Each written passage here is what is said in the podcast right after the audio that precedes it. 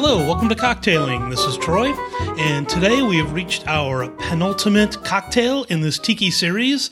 Uh, we're going to be doing the Beachcomber. The Beachcomber comes to us from Trader Vic. Uh, it's uh, mentioned in his 1947 book, The Bartender's Guide. Uh, Beachcomber, compared to what we did last week, is pretty simple. This is just going to be rum, uh, Luxardo Maraschino liqueur. We've got some orange liqueur in the form of some Cointreau, and some lime juice. So let's get down to it here. This is a shaken cocktail, so I've got my cocktail shaker here, and we're going to put into this shaker one and a half ounces of uh, light rum. So I've got the Caña Brava. One of these days, I'm going to have to uh, spring for a different light rum, but I really like this Caña Brava quite a bit.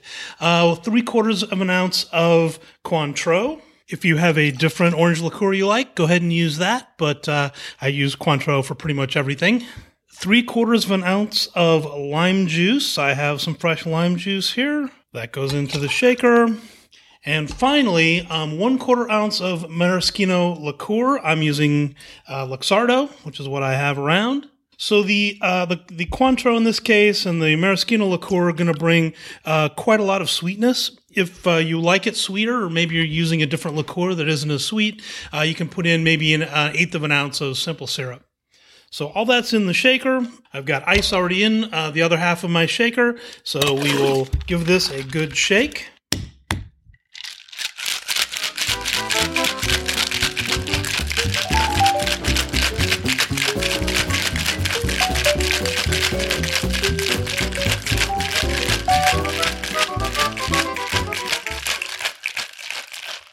Okay, that ought to do it and I'm going to be serving this in a coupe. You can see this in the pictures in the show notes. Garnish with a maraschino cherry, and let's give this a taste. Mmm, that's good stuff. Well, that does it for the Beachcomber.